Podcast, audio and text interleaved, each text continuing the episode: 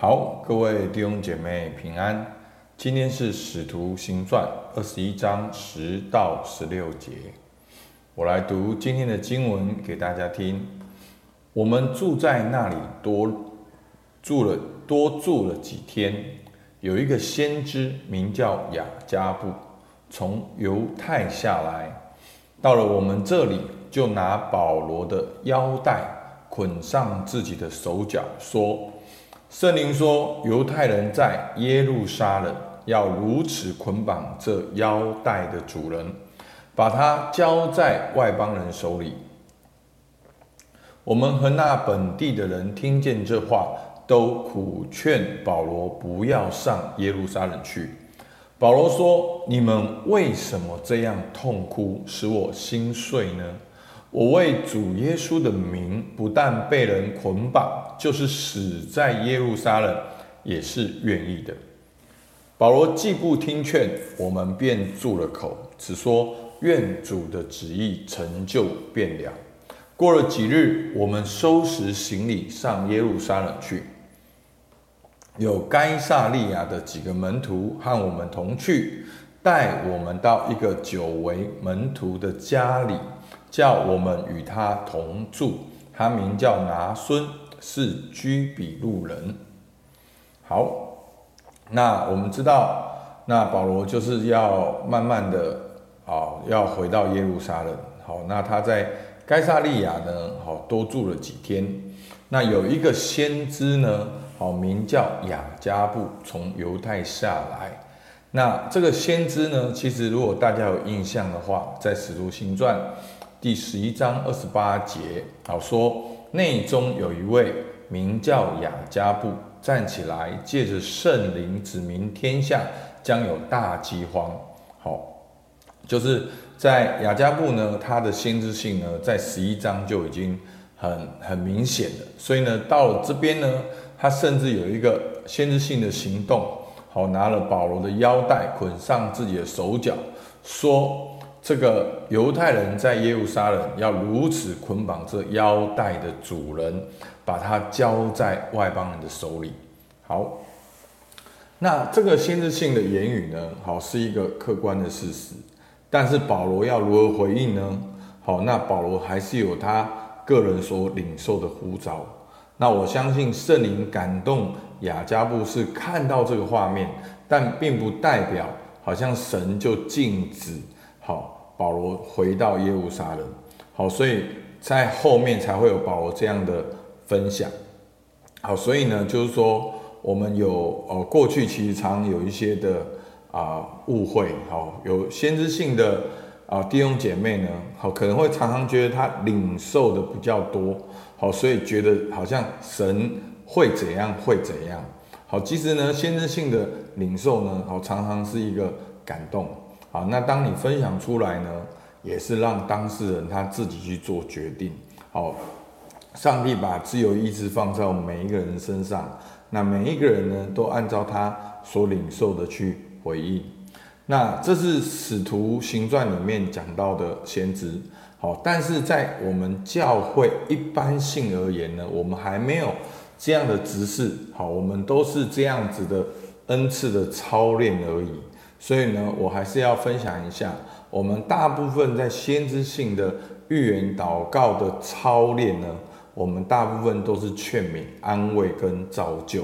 好，所以呢，我们不会有一些好指示性的，好，我们就是好就是劝勉、好造就、安慰跟劝勉。好，那当这个雅迦布这样分享之后呢，哦，众人就分享了，好说好。就是十二节，我们和那本地的人听见这话哦，就是包括路加都苦劝保罗不要上耶路撒冷去。好，那其实像这样子呢，有很多的答案哦。你不要上耶路撒冷去，我们还可以再去到很多地方去传福音。好，其实有的时候答案有很多，那到底神对你的呼召是什么？那保罗说：“你们为什么这样痛哭，使我心碎呢？”那他们的反应，保罗当然有领受，有感动。好，但是保罗继续说什么？我为主耶稣的名，不但被人捆绑，就是死在耶路撒冷也是愿意的。好，所以呢，保罗不是不知道挑战，他这样子往前。好，保罗他是知道他的挑战，但是他还是决定要这样子的往前。好，所以呢，我们就看到有的时候不是说顺境好，或者是逆境好，其实上帝都就是说，不是说顺境就是神的带领，那逆境就不是神的带领。所以保罗他就算知道这是逆境，保罗他还是一样想要回到耶路撒冷。那他一定有他的目的，好，可能是要把捐献带到耶路撒冷，可能是要把。对外邦人的传福音，好，这样子宣教的经验带到耶路撒冷，也可能是要把这样的宣教见证带到耶路撒冷的同时，也跟犹太人来分享福音。好，所以不管如何，我们知道在保罗的心中，好，他觉得他的感动是，他要回耶路撒冷，就算死在耶路撒冷，他也是愿意的。好，那众人呢就知道之后呢，就。不再勉强保罗，然后就住口，好，就说愿主的旨意成就变了。好，那这就是我们看到保罗的他的内在。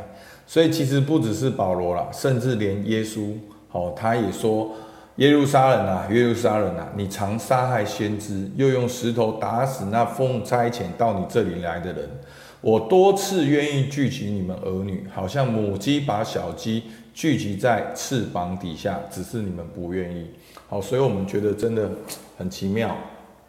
耶路撒冷应该是神的城、神的百姓、神的儿女，可是却成为好这样子哦，让先知殉道的地方。好，甚至让保罗、保罗让基督徒都是非常很难传福音的地方。